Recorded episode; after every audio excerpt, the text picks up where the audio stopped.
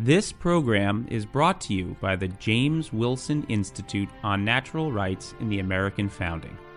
If you'd like to learn more about the James Wilson Institute, please visit james wilson institute dot org. We hope you enjoy the program.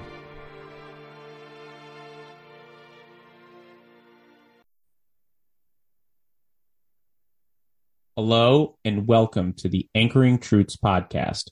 I'm your host, Garrett Snedeker. The introduction of critical race theory, or C R T, and race-based instruction in schools has disrupted American classrooms from coast to coast and impacted families from every ethnic, cultural, and income background. Today, we're going to hear from one of the co-authors of a book that tells the story of how over the past couple of years, individual parents, students, and school board members are fighting this ideological indoctrination. Lance Izumi is Senior Director of the Center for Education at the Pacific Research Institute. He's written and produced books, studies, and films on a wide variety of education topics.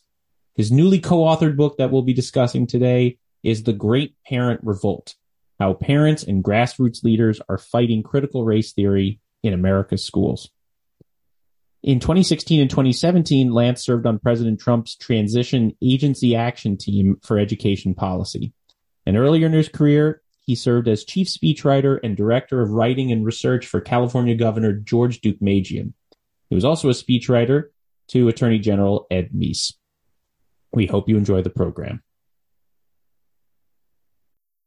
Lance, it is just a pleasure to have you on our Anchoring Truths podcast, and I'd be remiss if I didn't inform our listeners that the main reason why you're on our podcast is that one of our interns that you listeners had heard on a previous uh, episode or two, Emmeline McClellan, has since moved on to the world of P R, and Emmeline is now working with Lance. And it was, you know, due to Emmeline's persistence uh, and assurance that uh, Lance, you were going to be an incredible guest on the show, um, that you're here with us now. And so uh, we we would uh, you know, we'd like to thank Emmeline and um, and of course thank you for this book. But um, just to get us started, can you tell us, what is the Great Parent Revolt and how did it start? Well, first of all, thank you, Garrett, uh, for having me on your podcast. It's a real pleasure. And uh, yes, I, I, I want to uh, also chime in with some really kind words about Emmeline. She is a fantastic person. Whatever you did, uh, you know, as an employer, having her as an intern at uh, James Wilson, you know, it certainly has paid off in uh, spades with Emmeline. She's a terrific worker. She's an incredibly bright, uh, intellectual, uh, enthusiastic person who has been a great um, person to promote our book. Uh, and so anyway, thank you for what you did at James Wilson to help Emmeline in her career. Uh, with regard to the book, The Great Parent Revolt, uh, the title really does say it all. You know, the, what we're seeing is a real phenomenon around the country. And, uh, you know, the, the Great Parent Revolt's, uh, our book's um, uh, subtitle is How Parents and Grassroots Leaders Are Fighting Critical Race Theory in America's Schools. And I think that's a real important point Uh, for your listeners to understand, is that, you know, for many, many years, uh, you know, American public education has had a lot of problems. Um, I mean, whether it's poor performance, it's uh, whether it's been crime in the schools, all, uh, you know, obviously limited uh, school choice opportunities for parents. And yet, despite all of those problems, you have not seen an uprising. You know, most school board elections, for example, you know, even in, in districts where the uh, proficiency rate on test scores are through the floor, you know, generate a yawn at most uh, amongst a lot of parents.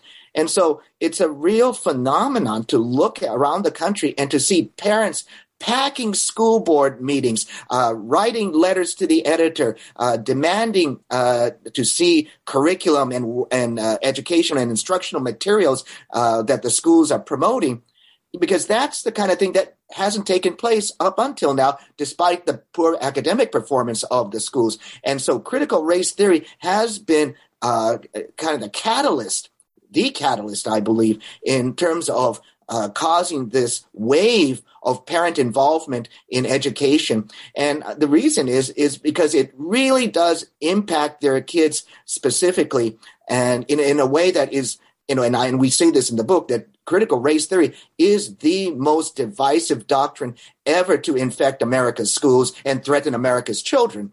And when you have a doctrine like that, that's being imposed uh, by schools, school administration, teachers, uh, boards, et cetera, and the parents, A, oftentimes don't know about it because, uh, you know, it, it comes in it's, uh, under stealth.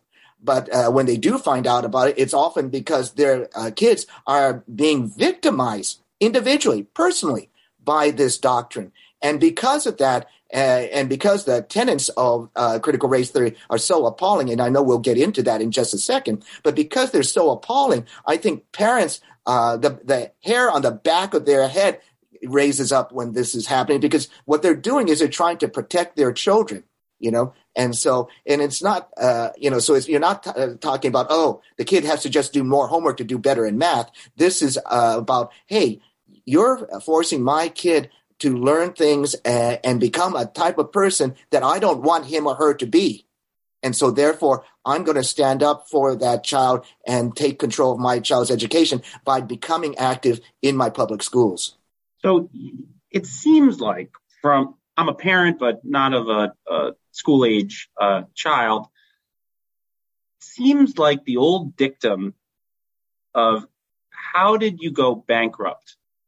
Oh, well, slowly and then all at once seems to be how this C R T saga in the public schools, well, and the private schools, but but um, some the, the, the great flashpoints have been over public schools. Um, it seems like the outcry has been only in the last couple of years. However, you argue that this has been infecting the schools of education and it, and, and even before that, um, academia writ, writ large. Can you tell us a little bit about where this came from? Yeah, I think uh, you know th- that's a very good question, Garrett, and you're right. Uh, I think for most Americans who ha- have seen this phenomenon burst upon the scenes, you know, it does seem like it uh, only started like a couple years ago, maybe like, uh, you know, at the start of COVID. And I think that the reason why uh, a lot of people around the country believe that is because, you know, the schools were closed. So you had uh, the uh, kids learning through Zoom classes, distance learning, remote learning, and, uh, you know, which was, first of all, academically ineffective for the kids, but also uh, if there was a silver lining, it allowed parents to be able to see what was going on in their kids' classroom. I mean, firsthand for the first time. I mean, just by looking over the shoulder of their kids, they could see what was going on. And in fact, in uh, the uh, first profile in my book, uh, The Great Parent Revolt, we profile a uh, mom in Nevada who uh, first Uh, you know, found out that critical race theory was being promulgated or promoted in her, her do- twelve-year-old daughter's art class by mm-hmm. looking over her shoulder uh, at uh, what was going on in the instruction in uh, uh, on the Zoom class uh, during the COVID uh, lockdown. Well, so parents learn from that that, hey, there's stuff going on, right? Uh, and again, they they, they they they start to organize, et cetera. But as you said, uh, Garrett, you know, what we're seeing, though, is kind of the culmination of the long march through the institutions by the left. Mm-hmm. I always refer uh, – we often hear the, the term the deep state, right, uh, to like the national security deep state or whatever people want to call it. But I, I, I use the deep state in reference to the education deep state.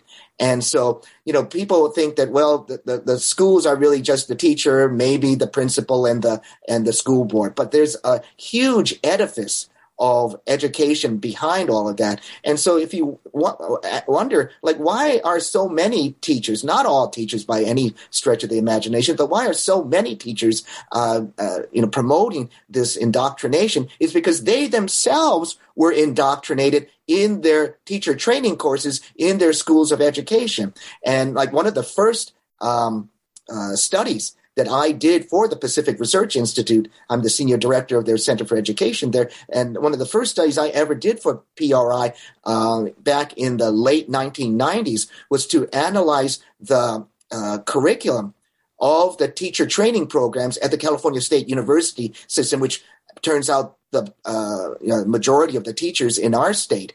And so what I found was all these things that we're talking about today uh, in terms of critical race theory, about a Marxist view of oppressors versus oppressed based upon race, uh, how whites are really the, uh, allowed, uh, the view has to be that whites alone are racist. No one else can be a racist regardless of their actions. And so those sorts of concepts uh, were being taught way back twenty years ago when I did my study, when I looked at these books.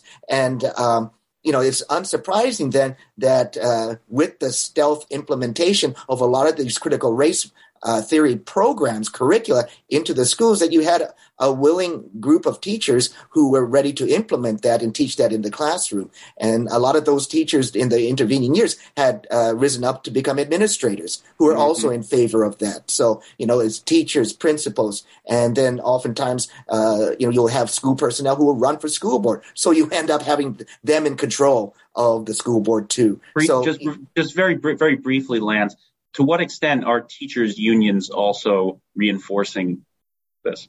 Oh, they're hugely reinforcing this. Uh, I mean, so for example, um, uh, you know, the uh, National Education uh, Association, other unions across the country have been openly in support of uh, C R T, and so, or or certainly C R T um, related doctrines. And uh, you know, there there are lots of euphemisms that are used to um, disguise uh, critical race theory. You often hear diversity, equity, and inclusion, anti-racism education, social justice, all these sorts of uh, euphemistic phrases that uh, people don't realize are actually critical race theory going by another name. But, you know, the unions are definitely in favor of all of these sorts of things. I mean, resolutions have been passed by uh, unions in support of uh, uh, critical race theory, in fact, openly, not just under the euphemisms, but openly.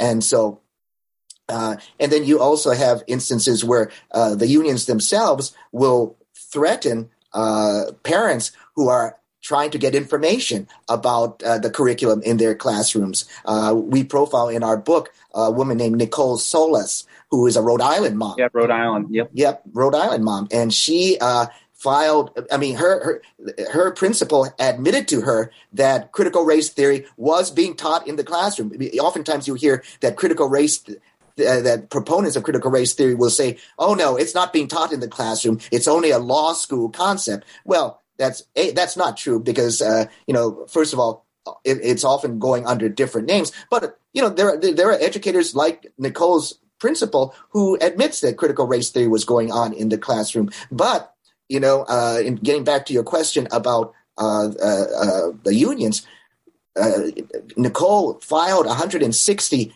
public records requests in order to find out what was actually in that curriculum that the principal was referring to.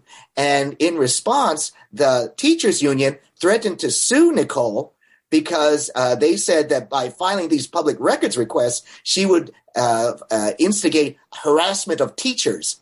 And so, uh, which is bizarre since like uh, the it was the school district itself that suggested to Nicole that she file these public records requests in the first place because they didn't want to admit on their own that uh, what they were doing. And so Nicole is simply following the advice from the school district, files the request, and the teacher unions uh, uh, react by threatening her with uh, legal action. So, yeah, you, you previewed a few personalities that uh... – Really, uh, we'll, we'll talk about how you shaped this book and what makes it uh, just uh, such a, I think, um, a nice lens through which to view um, uh, the, uh, as you call it, the Great Parent Revolt. Uh, and I think a lot of us, uh, you know, might think, oh, these are all local, uh, unconnected issues. However, no, there's very much some through lines um, that you that you detail in the book with some, you know, very notable differences. But just even before we get to those um, personalities.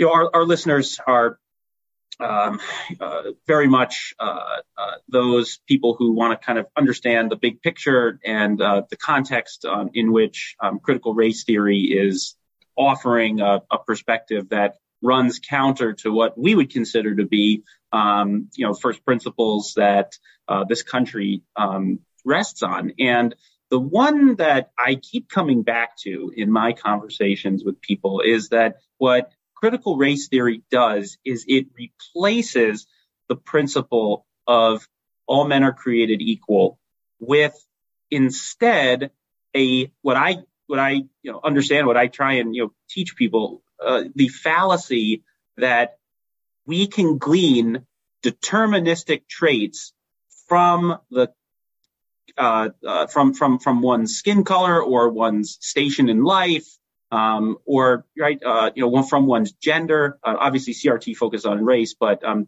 uh, uh, without a doubt, um, diversity, equity, inclusion has a whole intersectional matrix of of different criteria.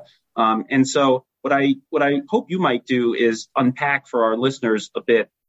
What is it that philosophically is incoherent from the uh, uh, you know, theorists that you've read, um, and then how those theorists' ideas are sort of uh, made operational in the hands of you know, uh, school board, uh, yeah, school boards, activists, um, and the like. Yeah, no, I think that, that's a very important question, Garrett. So, you know, I think for your listeners, the best way to understand critical race theory is that it's a variation of Marxism. So if you think about classical Marxism, uh, for example, you know, you had an, uh, you know, two groups basically in society. You had an oppressor class and you had an oppressed class. But who belonged in those two groups was determined by economic status. So basically rich versus poor, the bourgeoisie versus the proletariat.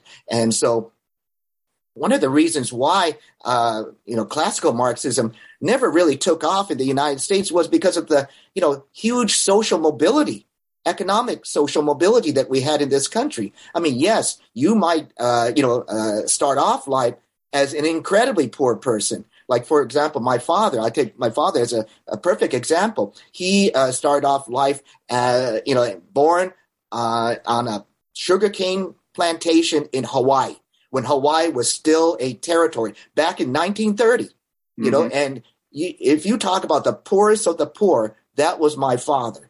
And yet, because uh, of, of America's social mobility, his ability to, uh, he ended up, you know, joining the uh, the Coast Guard, Get, being able to get a college education, then being able to uh, use that in order to better himself. He ended up uh, his life uh, becoming the head equestrian trail planner for Los Angeles County. Mm-hmm. Designed all of the equestrian trails uh, all throughout the Santa Monica Mountains, which I, I'm sure you see when you come and visit L A. Uh, beautiful up there. No, mm-hmm. That was my father. So that was a you know huge transformation from a guy who was a sh- milking cows on a sugar plantation, you know, when he was a little kid. And I think there's so many stories just like that that epitomize the American dream. And because of that, Marxist couldn't, Marxism, under classical Marxism, couldn't gain hold. And so therefore, what the Marxists have done is that they have changed uh, the uh, the parameters or the, just the membership of who's in those classes. So no longer is it determined by uh, economic status. It's now determined by race. So whites are viewed as uh, the uh, oppressor class, and sometimes Asians, you know, who are viewed oftentimes as white adjacent because, uh, you know, they um, are in favor of certain things that are viewed as being, um, you know, favorable to whites. Uh, and then you have the oppressed, which are the non-white people, you know. And so the trouble with that, of course, is that unlike uh, the economic Marxism, you can't move between those categories. You might be a poor white Appalachian uh, a coal miner or descendant of a coal mine family, but you will always be viewed as a uh, part of this oppressor class. And so uh, that that is um, one of the things that the left has figured out is that now they've locked in people into these oppressed and oppressor classes. And, what, and one of the ways that you see this uh, operationalized in the classroom is through the use of the uh, uh, term equity. Now, you uh, mentioned uh, in your question about equality. Now, equality is much different than equity. Right. Equality is uh, like uh, being everybody having the same opportunity to be able to rise to the fullest extent of their potential and not having the government put roadblocks in front of you uh, and prevent you from achieving. Whereas equity, on the other hand, is all about Uh, forcing everybody to have the same results, the same outcomes, regardless of their uh, personal abilities. And that's why, for example, you see in Virginia this recent huge uproar over the National Merit Scholarship uh, uh, commendations that were withheld from a lot of students in so many schools around uh, Virginia And why was that? Because of uh, equity. Equity is uh, uh, meaning that we don't want some kids to feel bad that other kids are performing supposedly better by receiving this commendation, uh, even if it hurts the kids who were performing better because they don't get into the colleges they want or they get the scholarships they want. And so therefore, I think that what you see here is that um, this is not just a uh, theoretical debate amongst, you know, philosophers. This is something that has real world implications for parents, which is, again, is why uh, you're seeing this great parent revolt, because people are actually feeling these consequences in a very real way. Yeah. La- last year, we had my law professor, uh, David Bernstein at Scalia Law School, uh, on the eve of the publication of his book, uh, Classified, um, which details the history of Uh, American law on on race, uh, and I was his research assistant for a good bit of the book. And David and I, we were um, constantly confronted by the line drawing issues and the limitations of the kind of groupings that politically we impose on racial categories. Um, for example, Hispanics would include people born in Spain, uh, or they could even include people born uh, in the Philippines, right? Uh, because they might have a Spanish surname. Um, the American law on race just further muddies um, this discussion of C R T, because we really are not dealing with any you know, hard objective um, criteria. Uh, instead, I think we're dealing with very much um, uh, facts and ideas that can be um, you know, molded and, and suited to um, ends which ultimately, um, you know, can can shift and change themselves um, whenever it's convenient. And I think it's in this effort to impose a kind of scientific precision on criteria that resist that kind of neat sorting and grouping uh, that is uh, furthermore at the core of what makes, you know, parents uh, in particular leery of institutionalizing this kind of uh, approach. Would you agree? No, I absolutely agree with that, Garrett. And I'll take an example. Uh, you know, when you know before we came on the broadcast, you had mentioned to me that you actually live very close to Thomas Jefferson High School uh, in uh, Virginia. You know, the uh, the nation's top high school, and uh, you know, the, uh, there's been obviously a lot of um, you know debate over the admissions policies of uh, Thomas Jefferson High School, uh, the watering down of meritocracy there, all in the name of uh, critical race theory and equity. Um, but what's you know bizarre about that is that the people who are supposed to benefit from this um, uh, watering down of meritocracy there are supposed to uh, be non-white people who are often, you know, especially uh, blacks and brown people. And yet, who are some of the people who are most adversely affected by this are uh, Indian children who mm-hmm. are, you know, are, are demonstrably brown skinned, which is what, you know, uh, Azra Nomani, one of our uh, profile moms in the book uh, who uh, has child, uh, child at uh, mm-hmm. Thomas Jefferson underscores. She said, look, I'm brown skinned and, uh, you know, my child is brown skinned. And yet he is being, um, uh, you know, uh, adversely impacted by uh, this critical race theory, uh, anti-meritocratic uh, admission system that that school has adopted. So I think, you know, th- there are these contradictions uh, within critical race theory. But again, you know, simply because, uh, you know, there are contradictions, factual contradictions, uh, uh, that, that doesn't stop Marxists from continuing to promote, you know, their ideology, because, you know, it, it, what's important is Uh, uh, you know, the end result for them. It's their narrative that's important. It doesn't matter whether there's inconsistencies or not, unfortunately. And uh, what I'm hoping is that, uh, you know, people will uh, understand that that's their goal, and that their goal is not to uh, help the people they claim to help, but it's really to achieve a political, ideological end uh, more than anything else. Yeah. So your book profiles more than a dozen ordinary Americans who've taken on the extraordinary task of fighting C R T. Um, I hope we can talk about a few of them. Uh, the first that was a fascinating story was Gabs Clark, who was who is an African-American uh, widowed mom of five who filed a federal lawsuit to strike down C R T requirements at her son's school. T- tell us a little bit about her saga. Yeah, well, uh, you know, Gabs Clark is, is an amazing person. Uh, yeah, she's African-American, widowed, uh, mother of five. Uh, when we interviewed her for the book and, you know, through her ordeal that uh, we, we detail in the book, uh, she is extremely poor. I mean, she was so poor that uh, she had to often decide between, um, you know, like buying gas or buying food. Uh, she said that she had only three outfits in her closet. She was um, living, she and her five kids were living in a motel. A cheap motel in Las Vegas. And so, you know, you're talking about, uh, you know, a family that was really poor. She was also disabled too.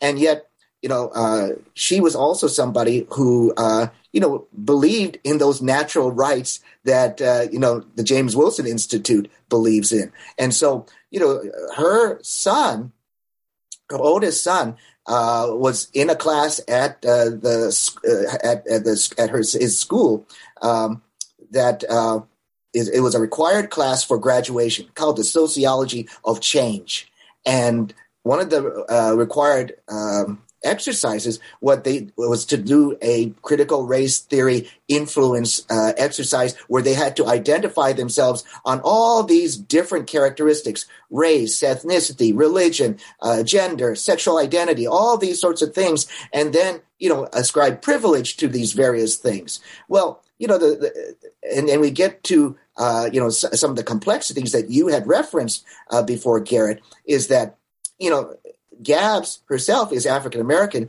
but her oldest son's father, so, uh, you know, at the uh, who is um, unfortunately deceased, uh, was white.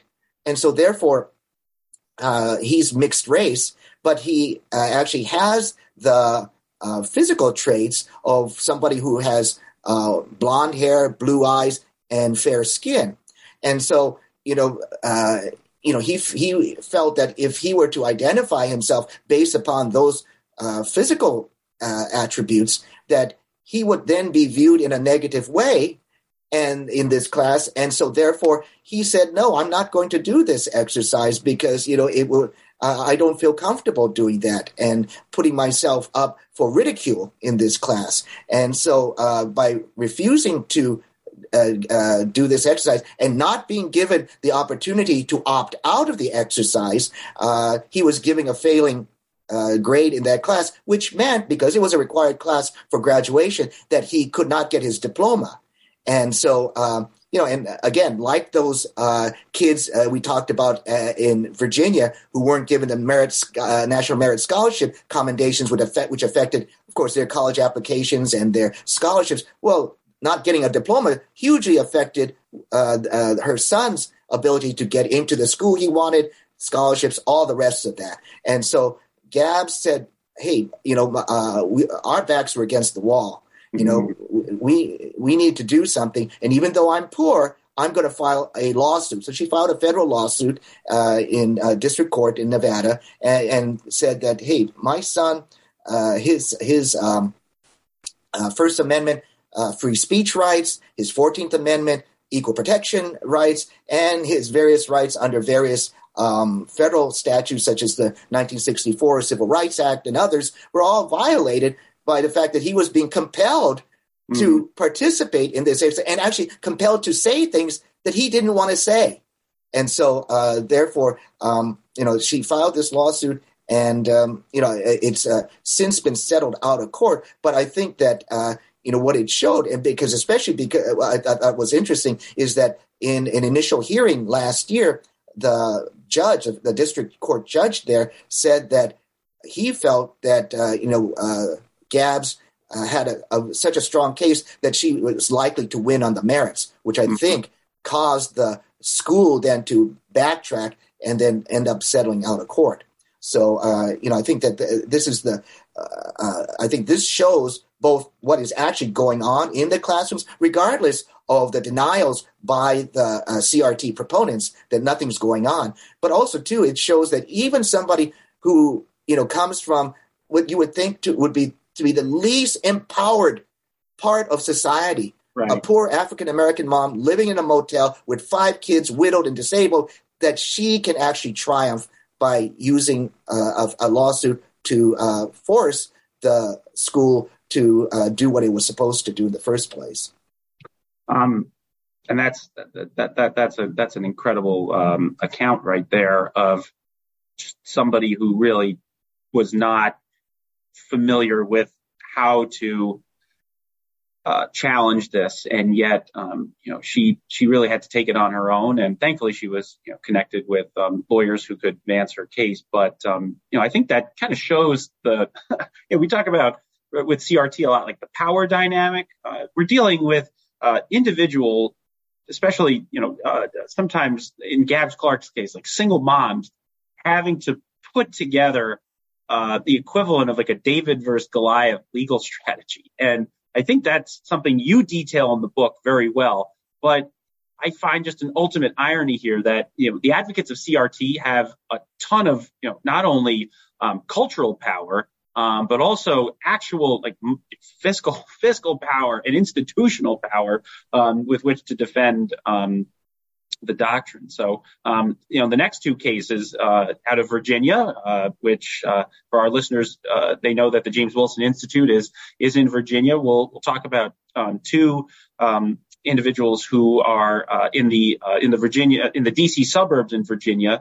Um, fighting uh, uh, uh, C R T. And so the first is Xi Van Fleet, who escaped to America from Maoist China and has been bravely opposing uh, group-based discrimination in Loudoun County. And so for our listeners who aren't familiar, Loudoun County is a little further to the um, uh, west of Arlington, Uh, which is right next to Washington, D C, but it's still very much um, in the Washington, D C suburbs, um, although it, it exemplifies uh, some of the political shift, because Loudoun County used to be uh, considered to be a Republican stronghold, but now it's it's very much in the last few decades become a Democrat stronghold. So there's a political dimension here, um, which uh, uh, uh, you uh, you know uh, you can speak to.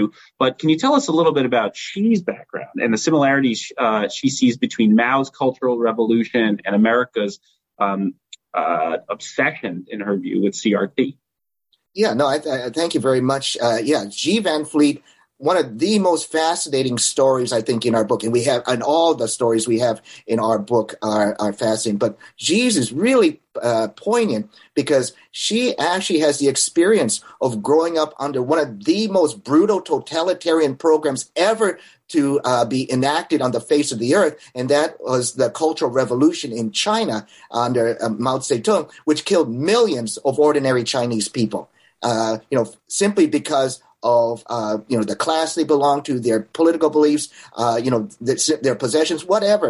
I mean, anything that was considered to be anti-revolutionary or counter-revolutionary uh, was, uh, you know, set up as a target for Mao and his uh, youthful Red Guards, who are often middle school and uh, high school kids. But so Xi Van Fleet grows up at, right at the time when the Uh, Cultural Revolution is being imposed on China. And what did she see? First of all, she saw, at first she thought it was just going to be a propaganda campaign, because she saw posters go up, uh, you know, in the classroom and around the, her town. But then she uh, saw that uh, it then devolved into this campaign of violence against anyone who uh, the communists viewed as being, uh, again, counter-revolutionary, anti-revolutionary, let's say, whether they belonged to a land landowner class, whether they had, um, you know, nice things in their house, or even how they dressed. She uh, she was saying that, you know, she witnessed uh, some of the young Red Guards in her school uh, grab a teacher who liked to wear her hair in a certain hairstyle that really wasn't permitted uh, by the Communist Party, and they. She was. She had a, a mass spitting where every all these Red Guards spit on her because she was wearing the wrong hair, hairstyle.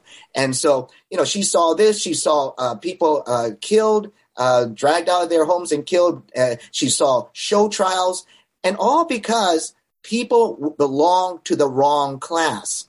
And uh, uh, she said what was uh, important to understand in China is that Uh, people belong to these classes based on their economic status, again, mm-hmm. uh, as in classical Marxism. But you couldn't escape it, unlike America, where you could, you know, uh, escape your economic class uh, by, you know, social mobility. You could not in China. And so, if you were part of, uh, if you were the grandchild of a landowner, you were still viewed as a landowner, and and you wore a black hat. Basically, you were viewed as having a black hat because of that. And so, therefore, You know, uh, uh, she sees the same thing going on in America now, where instead of, um, you know, economic class, you see racial uh, racial uh, groups being substituted for these economic classes. And you can't escape it, just like in China. You cannot escape it. You will always be white. You will always be Asian. You will always be African-American or Hispanic, whatever. You can never escape your group membership. And she said she came to America uh, for the promises of freedom and liberty and the American dream. And, you know, she, she should not have to feel that because she's achieved a certain amount of success in America, that mm-hmm. now she's part of a oppressor class, because Asians are oftentimes viewed as being white adjacent and therefore white allies. And she uh, she's seen, you know, what's gone on in Loudoun County and in uh, Thomas Jefferson and all these other places. And she says, I cannot, uh, you know, allow my adopted homeland to become my original homeland again. Mm. And so that, because she can see that once you lose, for example, things such as freedom of speech, then the next thing you lose, I mean, she says, she, the next thing you could lose is your life. And she's seen it happen. And we think that it can't happen in America, but she, she and other immigrants that we talk to in our book say that America has to wake up, because they have seen this uh, play enacted in their own countries, and we need to stand up against it now. And, you know, uh, w- one thing that Gabs Clark said is that if you don't stand up for your rights, you don't have rights. Mm-hmm. That's right. Justice delayed is justice denied. So um, the second personality out of Northern Virginia is one that, you know, if you've been following these uh, school board Uh, protests uh, on television, she is a very familiar face and name, and it's Azra Nomani. Uh, now, Azra is a Muslim Democrat whose father marched alongside Gandhi and who's been vocally opposing the discrimination uh, uh, against Asian Americans in Fairfax County in Virginia. Um, that's a little south of Loudoun, but it's still very much D C suburbs. Um, and you detail in the book what led Azra to speak out, but um, For, our, for the benefit of our listeners, how has she been fighting Virginia's educational bureaucracy, and, you know, what has her fight revealed? Well, uh, you know, Azra, as you say, is uh, in Virginia a well-known person, I think, by now. In fact, I was just on uh, Fox and Friends uh, a couple weeks ago uh, talking about uh, the uh, National Merit Scholarship controversy in Virginia, and Azra was actually the person who was on the segment with me. And okay. so she, yeah. she's a she, no, she's an incredibly articulate person, knows uh, this issue backwards and forwards. And you know, uh, you know, in addition to uh, the things that uh, you say about, you know, her background of being a, a single mom, Muslim, immigrant from India.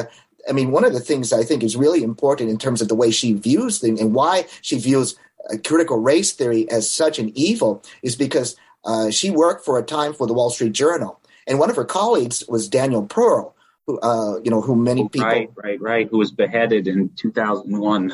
That's right, because he was Jewish by uh, his, his captors, uh, his terrorist captors. And you know what uh, Azra says is that when she looked at the tape of uh, of his decapitation, which obviously was horrible, and uh, especially given the, since she was his friend, but sh- what she saw was somebody dehumanized because of who they were, because of their race, because of their religion, somebody who uh, was not viewed as an individual person, but simply a member of a group to be demonized. And so from that experience, you know, she, uh, you know, has now come to fight against critical race theory, because that's exactly what critical race theory, it puts all of us uh, into uh, a group membership and doesn't look at us as um, uh, individuals. And what she's done is she has fought the watering down of um, meritocratic Uh, admissions policies at Thomas Jefferson, uh, and especially how they harm Asian Americans. Uh, when uh, the uh, admissions policy was watered down initially and implemented, uh, the drop in Asian American admissions to Thomas Jefferson was twenty percent, just about twenty percent drop in uh, admissions for Asian Americans. And they did this, I mean, it was uh, in such a bald-faced way by, uh, amongst other things, uh, limiting the number of uh, kids who could come from any particular middle school uh, that was a feeder school into Thomas Jefferson. Well, there were only uh, three uh, different middle schools that had a large Asian populations in uh, the area that fed Thomas Jefferson. Well, you limit those, then you, of course, limit the number of Asian Americans. And so she has fought that because, you know, she's, uh, you know, she had been told by Uh, Pete, uh, uh, Thomas Jefferson that, you know, Asian Americans are white adjacent, they're resource hoarders, they're all these terrible things in order to shame uh, the Asian uh, parents. Because one of the things that is, you know, unfortunately culturally effective against Asians is cultural shaming. And so she has mm. stood up to that because she has seen that, you know, in her life, you know, as an Asian person, Indian, also Muslim, you know, as a single mom, which in her, in, in in in the Muslim world is viewed in many parts of the world as not just a sin, but as a crime. And so, therefore, you know, she is standing up against it and saying that, no, this is, we're not going to be shamed into silence. We are going to uh, fight for our kids because they should have that equal opportunity, again, equal opportunity to uh, vie for every space in that school, not just a basically what's uh, a set quota for them of Asian Americans. And so therefore, uh, you know, she has, um, uh, you know, uh, been part of the Coalition for T J, which has filed a lawsuit against the school in order to uh, change their policy because they, it's based on uh, unconstitutional grounds. And also, she has filed two hundred different um, public records requests to reveal the diversity, equity, and, and inclusion consulting uh, mega industry that has signed contracts with various school districts in Virginia. And so, and to find out where all the money is going. So she has been an incredible force. And again, you know, when we talk about the Great Parent Revolt, there's no better picture of that than Azra Nomani. No, no, there isn't. Uh, and yeah, it's sort of a cautionary tale. If C R T can take hold in a school like Thomas Jefferson, routinely regarded as the, the nation's um, top ranked and finest public high school, um, which focuses on, uh, Uh, STEM, then it can really take hold anywhere. Um, uh, the last personality we could we could talk about all all the personalities in the book, but the last we'll have time for um, is uh, one that you sort of associate with a hopeful future for the um, movement to push back or even um, remove C R T from our uh, uh, public school and, and private school curriculum, and that's Um, Ryan Girdusky. Now, Ryan is another figure that uh, folks on T V will, uh, sorry, folks who watch T V will will certainly be familiar with the name. Ryan, you detail in your book, uh, not for his, um, you know, broader political advocacy. Um, he is a, you know, political consultant for campaigns, but it's really what Ryan seized on, uh, what he sort of uh, uh, uniquely has contributed to this Uh, parental revolt, and that's been the seventeen seventy-six Project P A C, well named because of its um, uh, uh, distinguishing between the sixteen nineteen Project uh, P A C. We've had uh, several podcasts in which we've discussed the sixteen nineteen Project, so our listeners are are familiar with its connection to the the intellectual um, uh, basis for uh, for um, uh, C R T. But why did you look at Ryan's activities as hopeful? Like, what did you see in Ryan's uh, work with parents to give them the tools in these school board elections? So let me backtrack for a moment. So Ryan's seventeen seventy-six Project P A C, as you describe in the book, was responsible for financing uh, dozens of school board races um, just in the last um, year or so. And it's already taken off, and uh, I can only see the P A C attracting more money and more interest, um, largely because of how inexpensive it is to run a school board race, uh, but also just the uh, relative inexperience with political action committees funding school board races, um, because up to recently, they, they just were not nearly as, you know, political, or at least, you know, national issues uh, like C R T did not dominate local school board races. Uh, but just to get back to the, the question that I was um, about to phrase, but why do you see Ryan's approach and Ryan personally, why do you see that as so hopeful um, in the uh, in the overall efforts? Well, and I think that's a very good question, uh, Garrett, I mean, because I, I, the, the important thing in our book, The Great Parent Revolt, is that we we don't want to just show, okay, parents getting upset, right? And it's great to have activism, and that's important. It's great to have individuals like Gabs Clark who file lawsuits, but not everybody's going to file a lawsuit, right? Now, what can parents do, you know, to channel this uh, outrage that they're feeling at critical race theory in a positive way that's going to result in positive change in education policy? Well, one of the ways is that they should run for office. They mm-hmm. should run for school board and change the direction of uh, uh, the school board and the school district. And because, you know, if, if you're mad at City Hall, run for mayor, right? And so, um, you know, when that type of philosophy, you know, we looked at, uh, you know, how parents were becoming candidates in huge numbers, you know. And, and again, you know, I, I go back to what I said, you know, initially in this podcast, is that you didn't see that, you know, when test scores were going through the floor. Parents weren't running for school board, but because of critical race theory, all of a sudden parents start to sign up to run for uh, school boards and, uh, and and to take control of their kids' schools.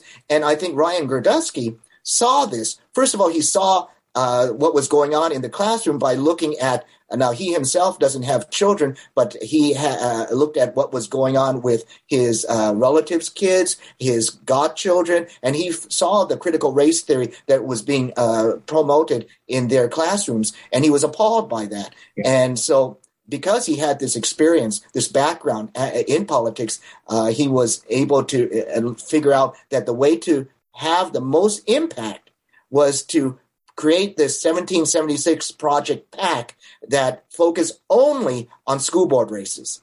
And so unlike so many of the other P A Cs that everybody's familiar with, which are, you know, view, looking at uh, state legislative or congressional or presidential races, that this uh, uh, P A C of Ryan's only looks at school boards. And uh, he he chose, you know, key races around the country, key school boards around the country yeah. to influence. And uh, he didn't try and, you know, give a dollar to every candidate. He really focused his uh, small amount of money that he was able to raise and, and to funnel those into races that would have uh, make a difference in the winning and losing, but then also have an impact.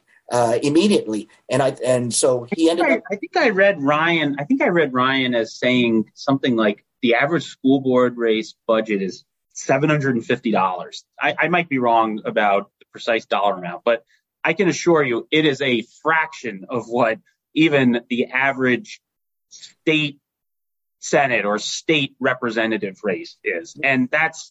Uh, I, I, that's not even getting to you know, federal congressional races or, or Senate races. It is just vanishingly small, the amount of money that can have an impact.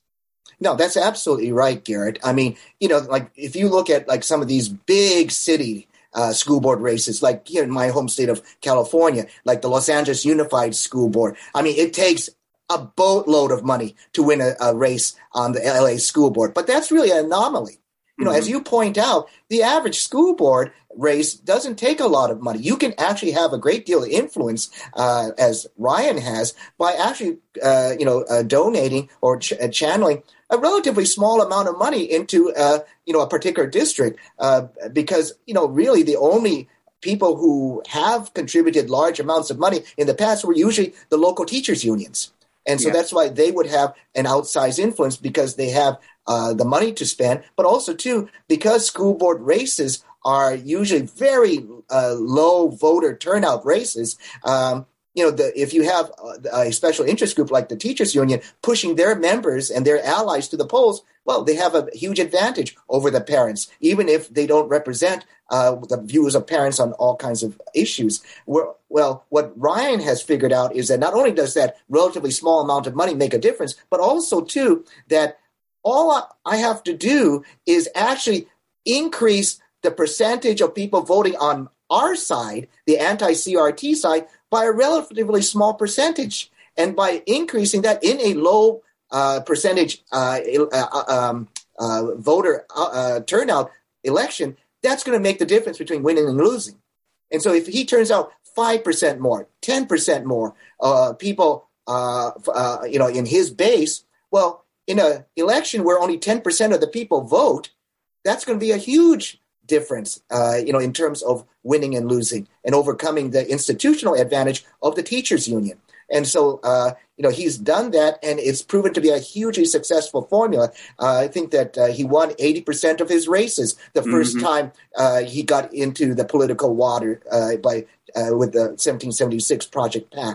Um, he's continued to do well in uh, subsequent elections. In fact, in this last election cycle in November, uh, my understanding is he continued to do well. So, you know, I think that, you know, uh, it's going to be Um, a model that, uh, you know, the anti-C R T side, you know, should really look at, because they can have a real outsized influence for really not a lot of money. Because when you look at the amount of money that Ryan has collected, it's really not very much in the whole scheme of things, uh, but uh, they do make a difference. And one last thing I would say about uh, Ryan and his success is that it's bipartisan success. You know, it's not just, oh, we just got to Turn, uh, you know, get to more conservative donors or more Republican donors. Actually, you know, a lot of his contributors, some of his biggest contributors uh, are Democrats. And they're the ones who are often, like, you know, the most turned off by what they're seeing in the classroom. Uh, you know, for example, in my own home state in California, which everybody, uh, you know, knows is a very liberal state. And yet, you know, the, who rose up against the mandate uh, for Uh, mandatory uh, ethnic studies curriculum in California were often liberal Democrats, especially uh, Jewish Democrats, who saw anti-Semitic, anti-Semitism and other types of anti-Jewish uh, elements in the ethnic studies proposal here in California. And so you have a lot of Democrats who are also uh, very wary of this critical race theory Trojan horse that's being pushed by the education deep state. Yeah, and, and full disclosure for our listeners, uh, Ryan and I um, know each other. Uh, we uh, went to uh, one of the Claremont Institute's conferences a couple of years ago, and that's how I was put onto his work, um, and uh, have since been uh, avidly following it. And um, uh, like Ryan, uh, I, I'm from Queens, so there's some scrappiness in Ryan that I think just kind of makes him a happy warrior. And uh, it, it definitely, I think, uh, it comes through in your chapter on Ryan that, you know, he's uh, he's scrappy. You know, he's not the kind of guy that is looking to sort of make this uh, uh, what uh, what some would call like a grift, or, you know, use this as his piggy bank. I mean, no, Ryan's results oriented. He wants to, you know, make make, make an impact, make a difference. And uh, I think um, you know uh, this uh, this recent slate of school board elections, um, you know, shows uh, he's going to be shrewd about this. Um, and so, um, yes, indeed, I think. Um, You're you're right to be hopeful um, that he will hopefully uh, bring forth copycats um, like him, if not uh, you know, just growing his own his own pack. So uh, in closing, you know, one of the big questions that your book, The Great Parent Revolt, raises is what next? And you've detailed how parents are fighting back, some of them against incredible odds and, and bravely uh, doing so. And you know, many of them are scoring big wins, but once they've successfully overturned, you know, critical race theory in their local school district, what kind of curriculum should take its place? Is non-ideology the goal? Is um, something like what we at the James Wilson Institute would call uh, sort of a, a classical um, education uh, that reflects uh, the natural law-based uh, foundations of America, uh, of America's founding? Um, would that be what you know you you you think a, an improved curriculum would look like? What do you think? Yeah, no, I think that, well, first of all, there are a couple of things I would say uh, it, about that, uh, Garrett. Well, first of all, is that you're right. Uh, you can't fight something with nothing, right? So if you're against critical race theory, well, you know, if you do win, you know, whether it's through a lawsuit, whether it's through school board election or something like that, well, you're going to have to, you know, be able to tell uh, people that uh, it, it, that critical race theory was replaced by something better. And so uh, what should uh, parents do about that? Well, I think one of the things, and I, and we, we profile uh, a couple of parents in uh, one of our chapters of our book, um, uh, Elena Kaplan and Leah Rensen. Now, Leah is the granddaughter of Holocaust survivors, and uh, and Elena is uh, a, a, a refugee from the communist Soviet Union. And um, One, you know, Leah is a Republican and uh, Elena is a uh, Democrat, but they came together you know, because uh, in California, I mentioned this ethnic studies issue, you know, the, the state was going to impose an ethnic studies requirement on all schools that it had to be taught, uh, you know, before graduation. And the um, the model curriculum that the state initially proposed was so bad that you had this grassroots uproar against it. Well, Elena and uh, Leah formed uh, the Uh, Alliance for Constructive Ethnic Studies, which proposes a different type of ethnic studies. The uh, ethnic studies that had been proposed, which was very C R T-oriented, very Marxist-oriented, which, uh, you know, again, you know, viewed uh, things through a racial lens, view, view things through a Marxist lens, which viewed, like, for example, capitalism as part of white supremacy and uh, property rights as part of white supremacy, and that that was wrong, that was too ideological, and so and didn't give uh, a fair representation of different viewpoints.